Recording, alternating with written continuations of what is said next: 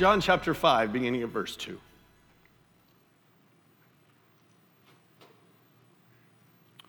It says, "Now there is in Jerusalem by the sheep gate a pool, in Aramaic called Bethesda, which has five roofed colonnades. In these lay a multitude of invalids, blind, lame, and paralyzed. One man was there who had been an invalid for thirty-eight years. When Jesus saw him lying there and knew that he had already been there a long time, he said to him, 'Do you want to be healed?' The sick man answered him, 'Sir, I have no one to put me into the pool when the water is stirred up. And while I am going, another steps down before me.' Jesus said to him, 'Get up, take up your bed, and walk.' And at once the man was healed, and he took up his bed and walked. Now that day was the Sabbath, so the Jews said to the man who had been healed, 'It is the Sabbath, and it is not lawful for you to take up your bed.' But he answered them, 'The man who healed me, that man said to me, take up your bed and walk.' They asked him, 'Who is the man who said to you, take up your bed and walk?' Now the man who had been healed did not know who it was, for Jesus had withdrawn, as there was a crowd in the place. Afterward, Jesus found him in the temple and said to him, 'See, you are well. Sin no more, that nothing worse may happen to you.'" Today is really just a simple thought. We've kind of spent the last few weeks in a deep dive. Today, we're just coming up for air. Here it is. When God tells you to do something, do it. When God tells you to stop doing something, stop doing it. It's, it's like that simple. Because when he tells you to do something with the word that he gives you, there is the grace, the strength to enable you to actually do it. And when he tells you to stop doing something, there is the same grace, there is the same enablement that will prohibit you from doing the thing that he says stop doing. But we just have to listen and we have to lean on him. There comes this opportunity for us to just obey God. As we find ourselves in his word, as we find ourselves in his presence, we just have to have a desire to obey God. Now, since we're all here and we're going to be here for a few minutes, it's probably a good idea if we just at least wander through this text. I mean, that's all we're going to get out of it today, that right there. If God says do something, do something. If he says stop doing something, stop doing something. We can walk out right now. But let's have a little fun with this one. Do you mind? All right, so let's look at it first from the perspective of Jesus. I think it's fascinating that Jesus is wandering around in a place where really he doesn't need to be. And this is a place where the invalids would stay around and there was this pool. And the idea was when the pool would get stirred up, it was being stirred up because an angel had come into the pool and stirred it up because God was bringing healing to people. So when they saw the water start moving, whoever was the first to get in, that was the person who would be healed. So they would all stack around there. Well, here's the thing. Jesus didn't need to be healed. He wasn't there to get healing. Jesus wasn't there to strike up a crowd because as soon as he did something amazing, he just withdrew from the crowd. So we don't see him there for fame. We don't see him there to receive something that he didn't already have. So why is Jesus there? The same reason you and I should go places that stir up the call of God within us.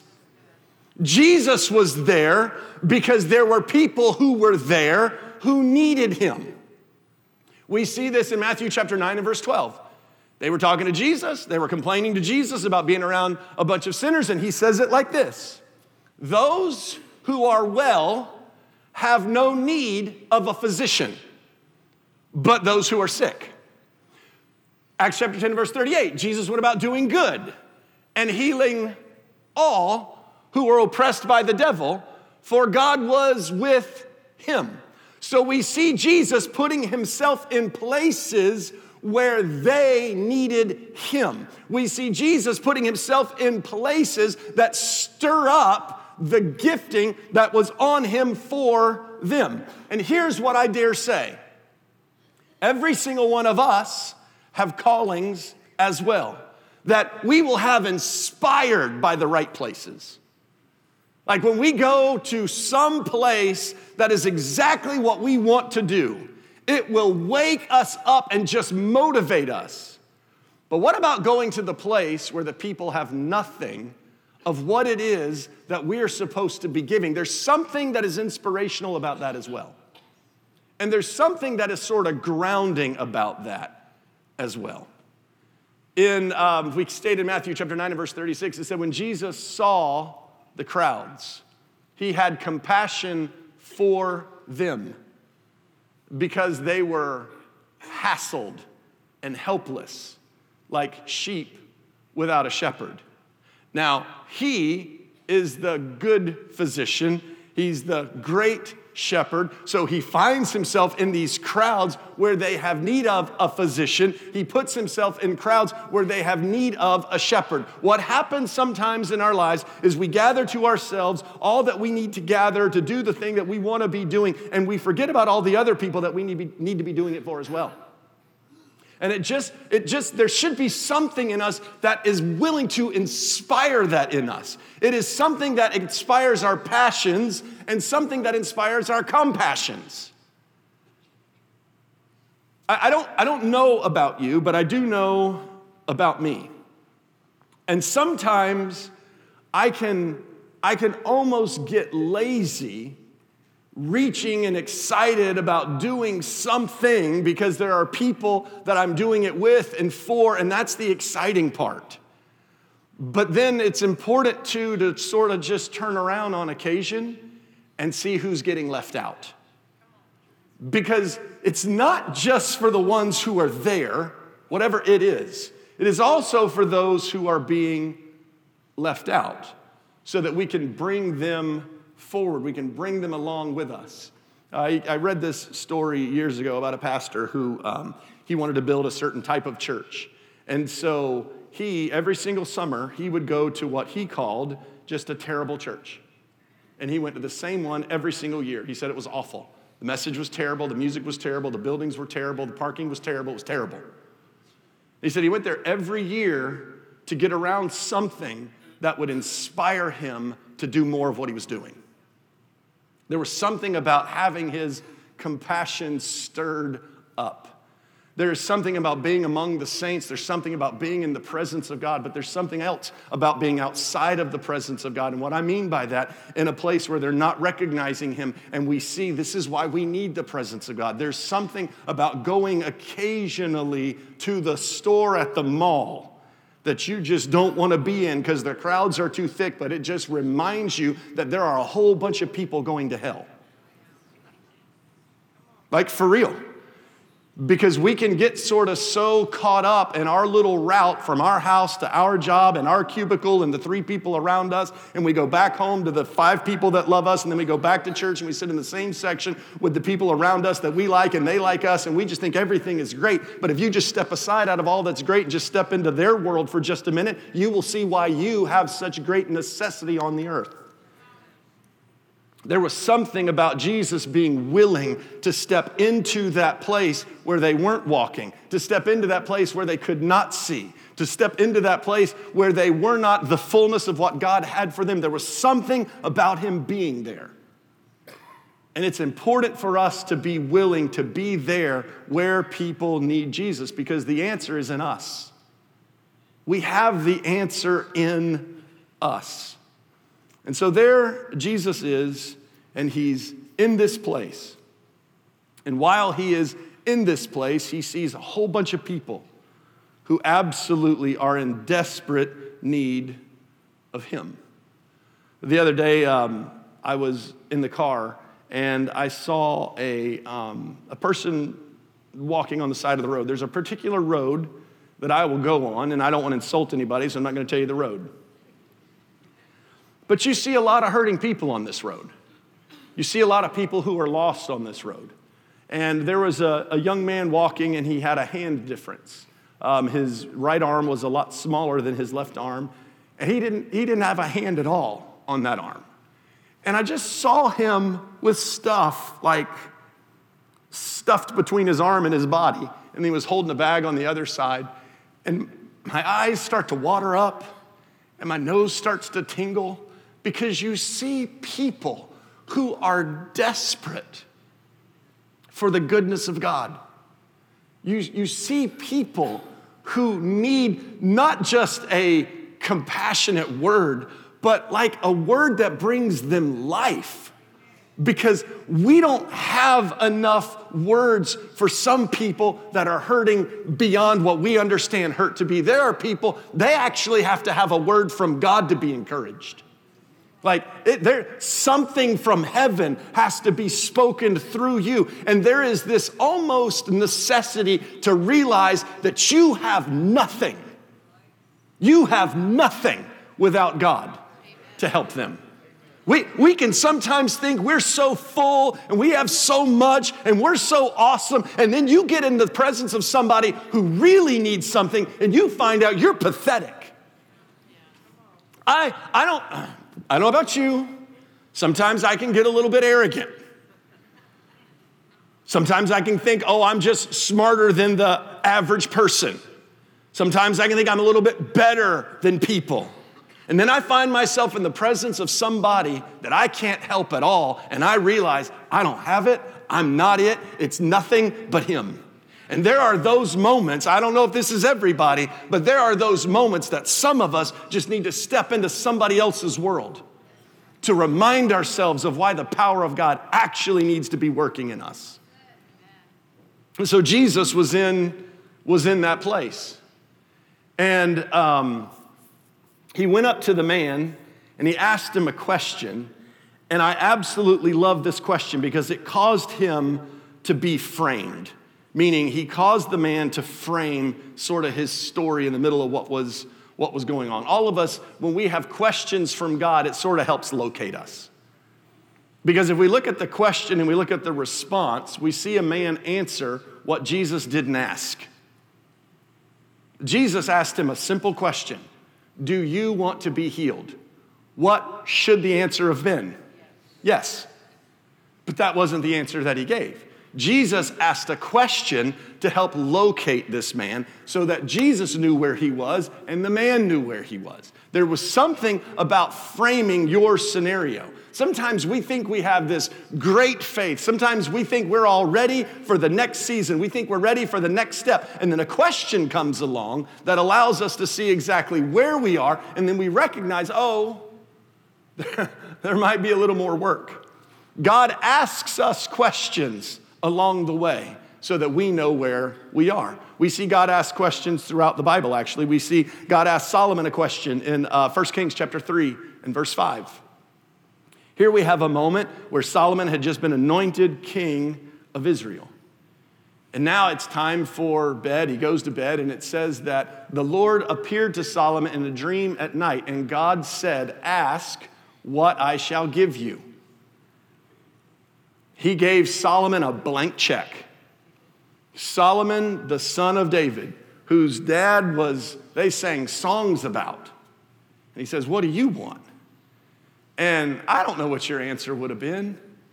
Mine might have been a little bit different than what Solomon's was. But Solomon said, "Look, I don't, I don't know how to go in or come out. I've, I've been called to do this. I've been anointed to do this. I'm looking out here. I don't know what I'm supposed to do, so what I'm asking you, God, for is wisdom to actually do it." This is something that we honestly should push into every single young person, young adult, person stepping into a career like this. This is the conversation. It's not looking at the rewards. It's not looking at the W two. It's not looking at what you hope to earn or hope to, to be seen by. Like, what, what can you do well? Like you, know, you, you don't need fame, you don't need fortune. What you need is wisdom. We've got an entire generation of people who they all want to be content creators and go be on YouTube. Why? Because there's something attractive about fame and fortune. There's something less attractive about work. There's something less attractive about doing something that is changing people, like that adds value in the moment. Are there people called to do this? Yes. Are there people who have great content that need to create it? Yes, but it's not all of us. It's not, in fact, it's probably the few of us or few of them. But we get into these moments where, oh no, I want the fame and I want the fortune. What about the wisdom? What about the wisdom? Solomon said, I want wisdom. And God said, great. It's almost like it was a test. Great, you asked for wisdom. Now what you'll receive is wisdom that has never been known and fame and fortune beyond any king that's ever been before you or will ever be after you. But he wasn't seeking the fame and the fortune. God's question allowed Solomon to be located. God's question allowed him to say, okay, no, this is actually what I'm needing. This is what I want. And if we don't understand this, we will find ourselves chasing after pots of gold at the end of rainbows. And, and we'll never add the value that we are supposed to add. Will there be blessing on the other side? Yes. But I'm not seeking the blessing. This is where we've messed up sometimes, even in our conversation about giving to God. We turned it into, well, what do I need? Let me reverse engineer that. Now let me give God this, because really what I want is that. I'm not really that interested in the kingdom. I'm looking at the kingdom as some kind of an investment fund. I'm going to put my money there because what I really want is the return. What if you just want to give to the kingdom? What if you just say, you know what, God? I want your kingdom to advance. You know what, God? I'm willing to sacrifice something so that I see your kingdom take over the world. What if that was our posture? Let me just say, when that's our posture, guaranteed the blessing follows. We have an entire generation of people who have given up on Jesus, and they've given up on the idea of giving because they were lied to to think about themselves first instead of the kingdom. Seek ye first the what? The kingdom. Not, what do I need? What do I need to be? What do I need to happen? Well, let me do this so I can get what I want. No, no, what does the kingdom need? What does the kingdom need? Solomon, what do you, ask me anything. What do you want? I want wisdom. When we grasp these concepts, we find ourselves fulfilling that which God has called us to fulfill. And we see the rewards. We see them, absolutely, one hundred percent. Um, we see this other moment, another question. Mark chapter ten and verse fifty-one, Jesus walked past a man who was blind. And he said to the man, what do you want me to do for you? And the blind man said, Rabbi, let me recover my sight. And Jesus said to him, go your way. Your faith has made you well. And immediately he recovered his sight. Now that's like a blind man could see. That, that blows my mind. We just read this like it's normal. Have you ever seen a blind man see? Like somebody who cannot see, and somebody prays for them, and now they can see.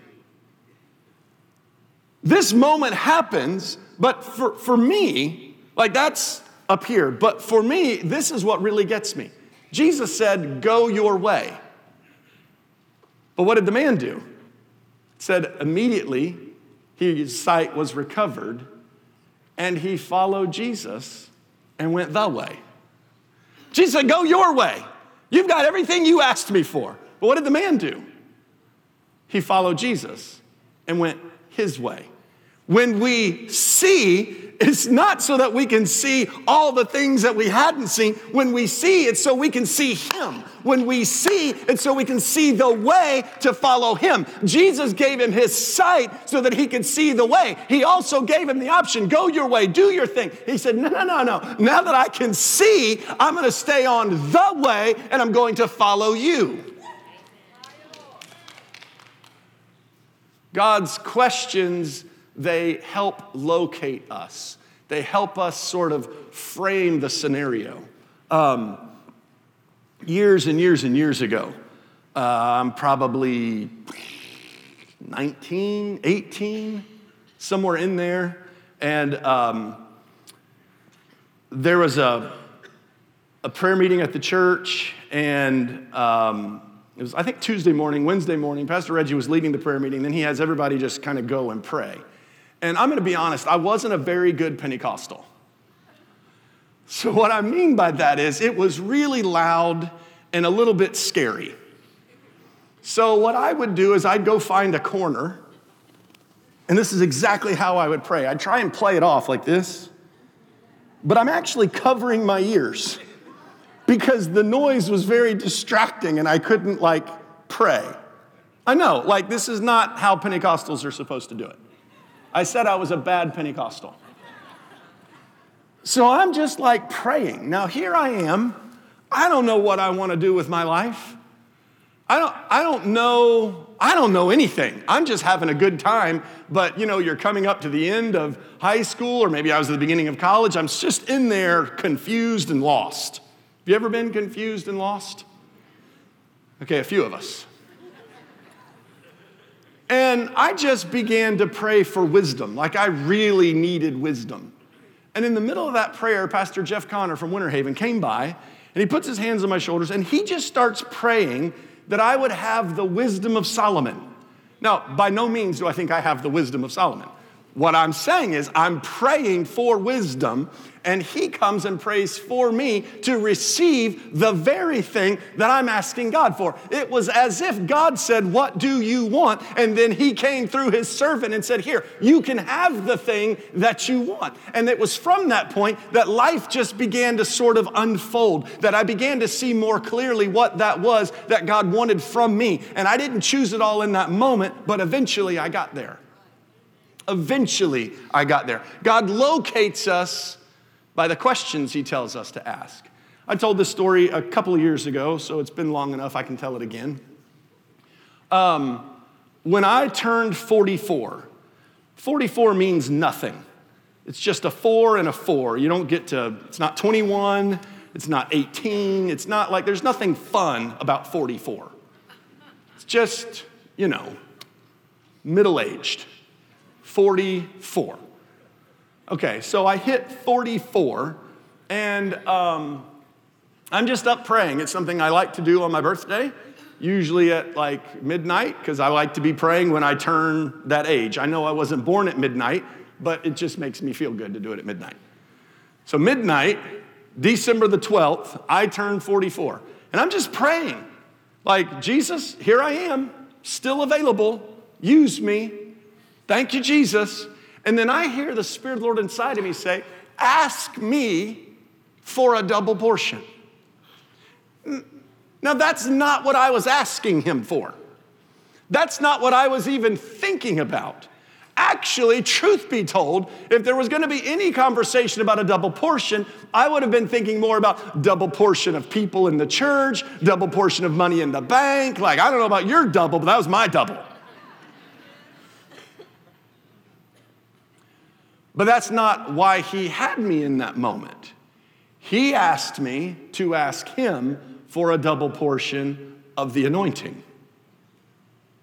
And I went over to my couch, and I fell on my knees, and I asked him for a double portion of the anointing. And in the months and years that have followed, there has been clarity that has awakened from that ask of God. God is moving. God is speaking. God is doing. And here's the thing. Here's the thing. When God asks you a question, there's an answer he's looking for. I don't think I'm special. I believe that if you believe that God will speak to you and you give him room to speak to you, God will speak to you. And God will ask you questions that will help frame you and help put you in a place where you can actually follow him. See, sometimes we actually need a different frame than we have. I hear some people, you know, they talk about the glass is always half empty and they're complaining, and somebody else, hey, they need to see it half full. Maybe they don't need to see it half full. If I'm a server at a restaurant and somebody has half a glass of water and I've got a pitcher of water in my hand, what is that glass of water? Half full. No, half empty, right? Why is it half empty? Because I have the answer. So if I have the answer, then what I'm walking around looking for are a bunch of glasses that are half empty. And if somebody's sitting there with a burrito full of jalapenos, they're going to be excited that I just took their half empty glass and I filled it up, right? So it's not wrong to see something half empty, especially if God has called me to serve something. If I'm supposed to be serving, then I better see a bunch of half-empty glasses. But what if I'm doing something different? Now I'm bringing uh, roles to people. and I've got rolls in one hand, and I have a pitcher of water in the other hand, and there's a half full glass and an empty basket, half full glass and an empty basket. Do I fill the water up first, or do I do the empty baskets first? Well, I do the baskets first. But to do the baskets, I have to see the glass not as half empty, but as half full. It's not needing water yet. What they need are biscuits. It's just framing.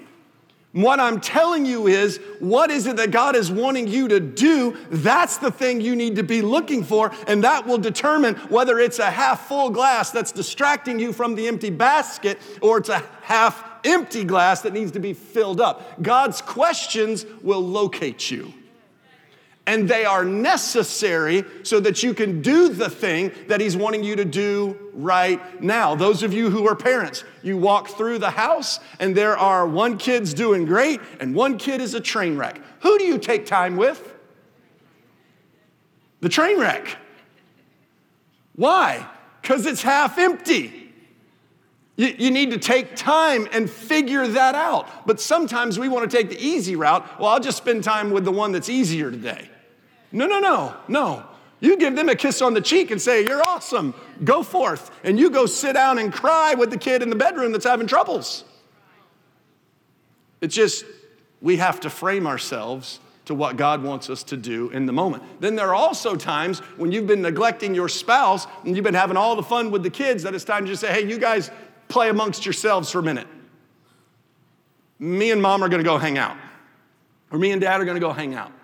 Well, whatever side of that you're on. Right? Like, we have to be willing to see what God is trying to show us in the situation we're in the middle of. And so this is what Jesus does. He looks at me, he says, do you want to be healed? And what did the man say? Oh, there's nobody to put me in the water. That's not what he asked him. Yes or no? Oh, no, I'm not thinking about yes or no. I'm thinking about there's what I don't have. This is not, by the way, a problem with the lame man. This is a problem with all of us. All of us. We're always looking at what we don't have. We're always looking at what we can't do. God speaks. He tells us something from his word, or he speaks by his spirit. We're like, yeah, but I, I can't do that. Why can't you do that? Well, there's nobody to take me to the water. Jesus didn't say, do you want to be put in the water? He said, do you want to be healed? This man had it all figured out that the only way that he was going to be healed is if he got put in the water. But Jesus had a different plan. And sometimes we work out our own plans because we haven't take time, taken time to be with him to discern his plans. And God's saying, I want you to go about this a different way. And we're saying, yeah, but I need you to do it this way. And he said, that's not the way I'm going to do it. Do you want to be healed or not? I'm not asking you, do you want to be dropped in the water? I'm asking you, do you want to be healed? And we see this all the time. All the time. Go all the way back to Genesis. God said he was going to give Abraham and Sarah, he's going to give them a child. A child. Now that's, that's a fascinating idea to a man who's ninety-nine and a woman who's ninety. So the Lord says, this is what I'm going to do. And then Sarah's on the other side of the tent wall in Genesis chapter eighteen and verse twelve. And she laughs to herself, saying, after I am worn out, her words, not mine, after I am worn out and my Lord is old. Shall I have pleasure?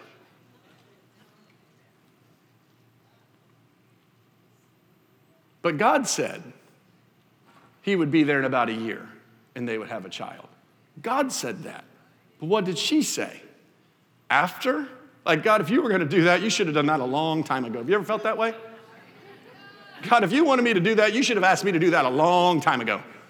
Man, I don't, I don't have the energy for that. I don't even, I don't even want to.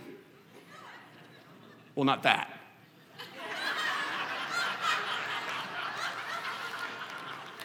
That's my Valentine's Day plug for the day, just in case anybody was waiting for it. There it is. You just, you just got it. Y'all are the worst sometimes. I want y'all to know y'all pull stuff out of people. It's not nice. I blame it on you. No, God makes a, makes us a promise, tells us we're going to do something, and we want to argue with him. After I'm worn out and my Lord is old, shall I have pleasure? It wasn't just Abraham and Sarah. We see this in the life of Moses. Exodus chapter four and verse ten. God told Moses to take a message to Pharaoh. And this is what Moses says. Oh, my Lord, I am not eloquent. I am slow of speech. So he's going to tell him what he's not, and then he's going to tell him what he is. And both of those disqualify him in his mind from going and taking a message to Pharaoh.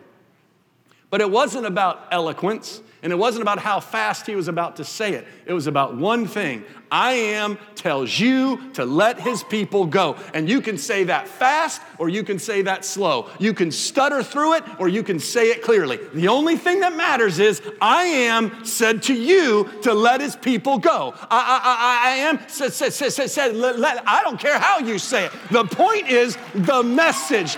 I am said to you. Let it, the reward, the power is on the obedience. It's not on the way that you perfectly perform. It's on, are you obeying God? Are you doing the thing that he's called you to do? Sometimes we look at our lives and we think we're missing out on something because we didn't do this perfectly or we didn't do that perfectly. Maybe it wasn't time yet. And now that it's time, we have a few things behind us where we failed and we think, I can't do it. He says, no, no, no. You couldn't do it then because I didn't tell you to do it yet, but I'm telling you do it now. So now is the time to step out, open your mouth, and speak the words of God.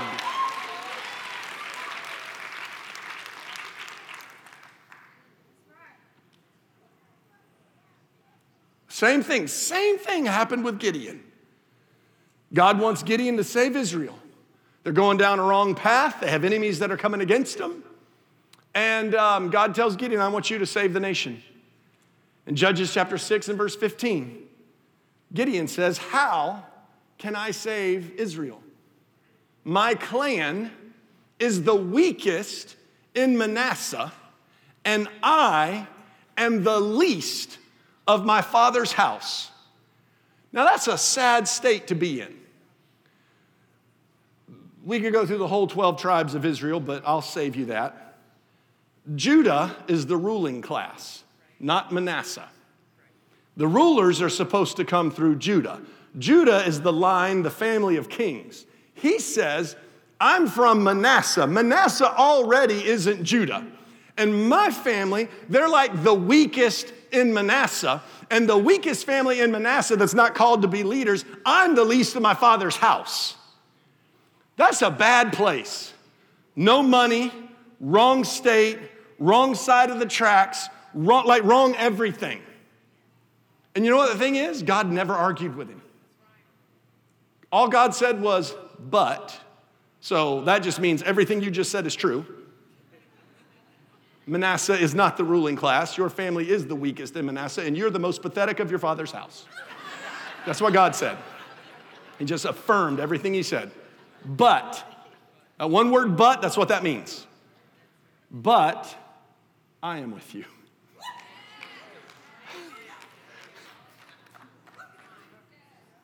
Could we throw a cliche out there? God all by himself is a majority. God. What did God say to Gideon? He said, I will be with you. It doesn't matter where you're from. It doesn't matter what you don't have. It doesn't matter what you can't do. I will be with you. It didn't matter that there wasn't anybody to drag him into the water and drop him in. That wasn't what Jesus asked him. What Jesus asked him was, do you want to be healed? When Jesus asks you something, could you give him the answer he's looking for? Just give him the answer he's looking for. He's not looking for excuses. He's not looking for, well, you already tried it, and it's probably not going to work. He's not looking for all the reasons why you can't do this. He's looking for your yes. That's all. Your yes. Yes, Lord, I want to be healed. But here's what I love about the mercy of God. He says, there's nobody here. Nobody's there to put me in. And, Je- and Jesus just like ignores him. Like totally ignores him. And says, get up, take up your bed, and walk. Like he stacked these commands. Just do the thing you can do, and you'll be able to do the thing you can't do. But first of all, just obey me, do what I'm asking you to do, and everything will work out just fine. And it said the man got up, and he took up his bed, and he walked. Why? Because he just obeyed God. Like, all he did was say yes to Jesus. All he did was obey God. And when he decided to obey God, there he is in the temple. He's still carrying his bed. It's like my favorite part of the whole story. He doesn't, like, I don't have gone, me, I'd have gone home, I'd have put it up. But he's just walking around with his bed. Middle of the day, on the Sabbath, carrying his bed around.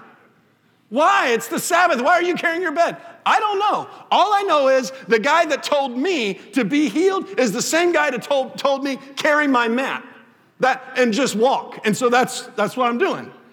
I'm carrying my mat and I'm walking. I'm just being obedient to God. They said, it's the Sabbath. You can't carry your bed. I don't know. What I know is Jesus told me to carry my mat. Well, you you can't do that. You, you didn't major in that. I don't know. All I know is I'm just carrying my mat and walking because Jesus told me to do that. What do you mean you're going to ask her out? You're not good looking enough to, I don't know. All I know is she said yes, and I'm just walking around uh, on Valentine's Day. That's all I know.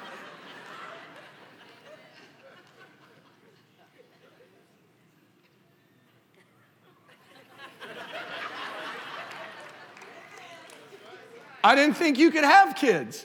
I don't know. All I know is God gave me a whole bunch of them, and I'm just leading these kids the way God's calling me to. Like, what, what, has, what has the world told you you couldn't do, and what did God tell you you could do? That's the question, and are you doing it? And this isn't just, sometimes we make these sermons out of one little moment, but this is like universal. This happens all the time in the gospel. And then he says, go and sin no more. And I love that part right there. See, we, we see this command for us to do what God tells us to do and just keep on doing it and to put the distractions away. And we might see it the most through the life of Peter. In Matthew chapter four and verse twelve, um, it says, Jesus was walking along the Sea of Galilee, and he saw two brothers, one Simon, who was called Peter, and another Andrew, his brother, casting a net into the sea, for they were fishermen. And Jesus said to them, follow me, and I will make you fishers of men. Immediately, they left their nets and followed him. Jesus asked them to do something that they could do. Follow me. Follow me. And so that's exactly what they did. And for the next three years, Peter just followed Jesus. He just, he left his nets and he followed Jesus. And then it comes to this moment where Jesus is crucified, he's raised from the dead, he visits his disciples, and he keeps kind of like showing up. He's there, but he's not there. They don't really know what's going on. He followed Jesus until things got weird, until things got confusing. Until he was talking himself out of what he was supposed to be doing. And in John chapter twenty-one and verse two, we see this moment where it said, Peter looked at the disciples and he said, I am going fishing. Now, I'm not talking about you who fish as a hobby. We're not knocking hobbies for a minute. I'm not talking about you who enjoy doing some things and, you know, whatever. You, you, you need to fish. You need to run. You need a hobby. Everybody needs a hobby. Everybody needs a hobby. That just might be the Lord for somebody. Everybody needs a hobby. I'm not talking about that. This isn't Peter's hobby. Peter left his career to follow Jesus. Now he says, I'm going fishing. Jesus isn't around. There's nobody to follow. I don't know what I'm supposed to be doing. This didn't work out the way that it was supposed to work out. I don't see thrones. I don't see kingdom. I don't know what's going on. I'm going fishing. And then Jesus sees him fishing. He says, hey, cast your net on the other side. He does. He catches so many fish, the net's breaking. He comes in, he says, this is Jesus. And he empties his one hundred fifty-three fish in front of Jesus and says, look, look, one hundred fifty-three fish. Can you believe this? Look how successful I was. one hundred fifty-three big fish.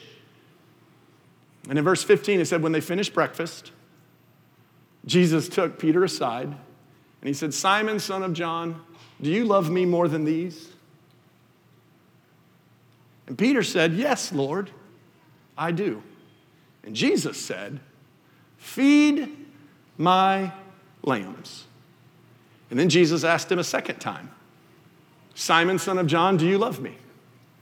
And Peter said, yes, Lord, I love you. And then he said this, tend my sheep.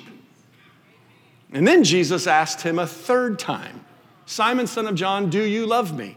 And being grieved because Jesus asked him a third time, do you love me? Peter said, Jesus, you know everything. You know that I love you. And Jesus said, feed my sheep. And then he went on to tell Peter, he said, you know, um, you're going to go places that you don't want to go. And you're going to be asked to do things that you don't want to do. And you're going to die in a way that you don't want to die. But just do this, follow me. And in that moment, it was no longer about fishing. It was no longer about confusion. It was no longer about God not doing the thing that he thought God was supposed to do. There's one command. He told him on the Sea of Galilee three years before. He said, Peter, follow me. And then Peter said, I'm going fishing. And then he comes back to the end in the same place. And he says, Peter, follow me. We have been called to follow him. How was Peter going to follow Jesus? Fishing? No. Being a fisher of men. He gave him the command. Feed my lambs, tend my sheep, feed my sheep. Quick, quick sidebar. Let me just get this out. Why did he say, feed my lambs? Because there were the children of God that Jesus always showed a heart for, always. He said, forbid not the little children and let them come. He said, unless you have faith like this child, you'll never see the kingdom of heaven. He always had that soft spot in his heart. So before Jesus was going to ascend, he wanted to make sure that somebody, because he hadn't seen it in the lives of the disciples yet, they were always trying to run the kids off. He said, Peter, let me just tell you something. You say you love me. If you love me, feed my lambs. There, there's the difference in a lamb and a sheep. He says, you feed them. There's a reason we spend millions of dollars in this house on facilities and people and curriculum and camp and everything else. It's because we have a mandate. Feed his lambs. We're going to feed them until they can't eat anything else. We're going to feed them better than anybody can feed them. We're going to preach the word and preach the word and preach the word and preach the word. I got my J B Q shirt on today. Everybody's been sitting out there like, what is he wearing? Here, here, it's a little bit of a protest to the Super Bowl. I'm going to be honest. My team's not in it. Everybody likes to show up on Super Bowl Sunday wearing their stupid team's jersey. I don't care about your stupid team. Your team is stupid.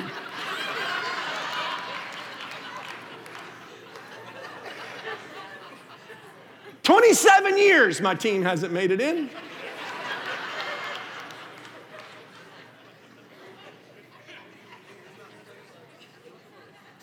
So I'm going to protest the team I can, I can be frustrated about,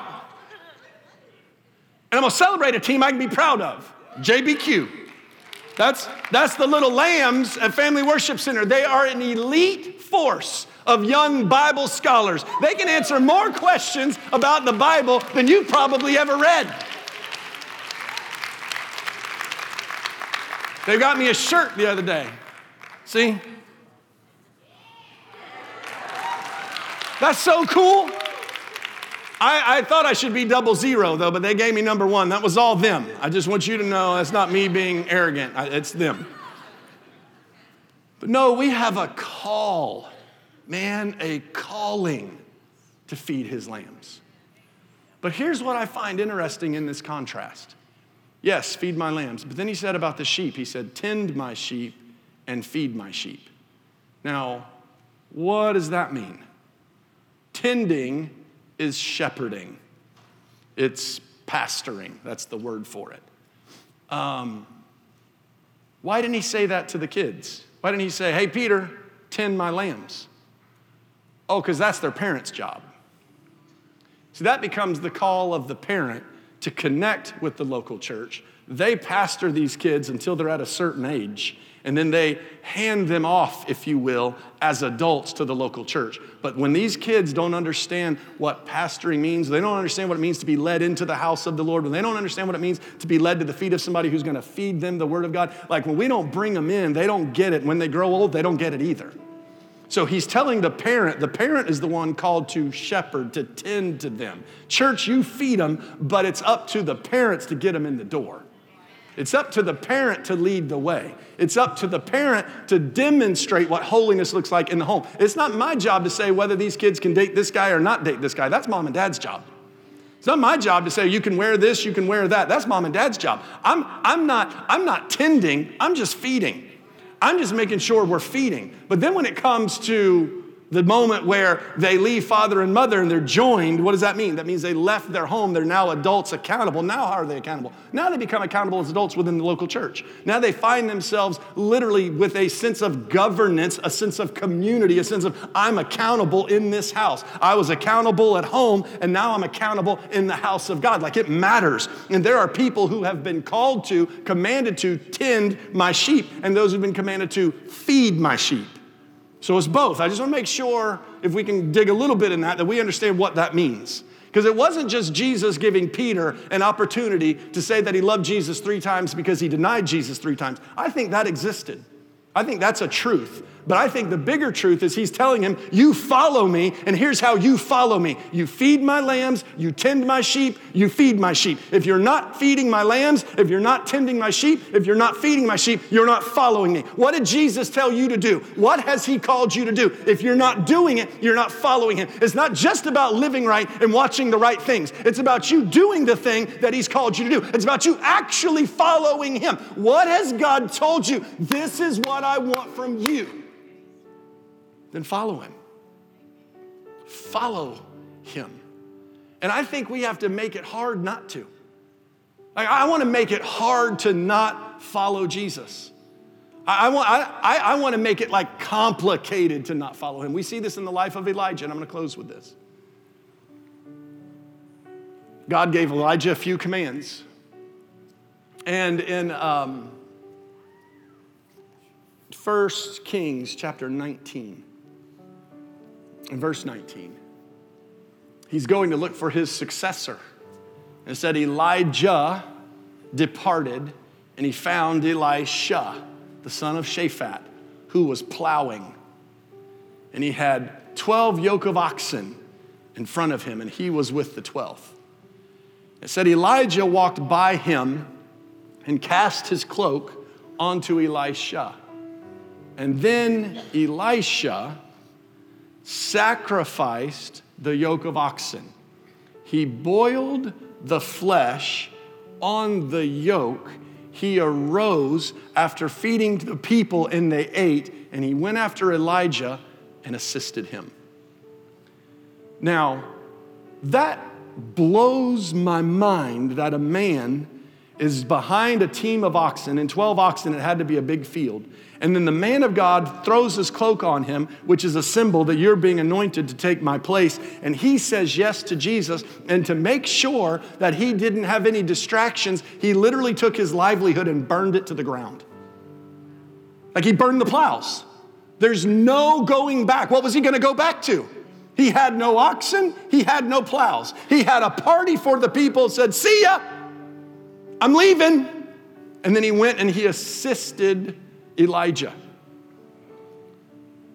When God calls us to follow him, there is the requirement, the requirement to just make it impossible to not obey him. Like, you just keep carrying the mat. I, I don't know how long, as long as he wants you to. You just keep carrying them out. You just keep doing the thing he's called you to do. You, you get away from the people who are telling you you can't do that. You get away from the situations that are breaking down your faith. You keep putting yourself in places where your faith is strengthened. When you are called to do something, put yourself in a place where your faith is awakened so that you can say yes and keep saying yes. Because all of us have a call. Every single one of us have a call to follow him. It's different. It's different for all of us. Some are teachers, some are coaches, some sell stuff. But everybody's called to serve in the local church with a calling. I'm not talking about a profession, I'm talking about a calling. Like, what is it? What, what are you, what are you supposed to be doing? Here's what I know. All of us are called to be in this room and gather and have our faith built and worship him. But what else? Like, this isn't it. What else is God calling you to do? And are you willing to do that? Will you just keep following Jesus? You followed him this far. Where else is he going to take you? What else is he going to do? You just keep saying yes. You just keep following him. Keep carrying your mat, and God will lead you to a place called healing.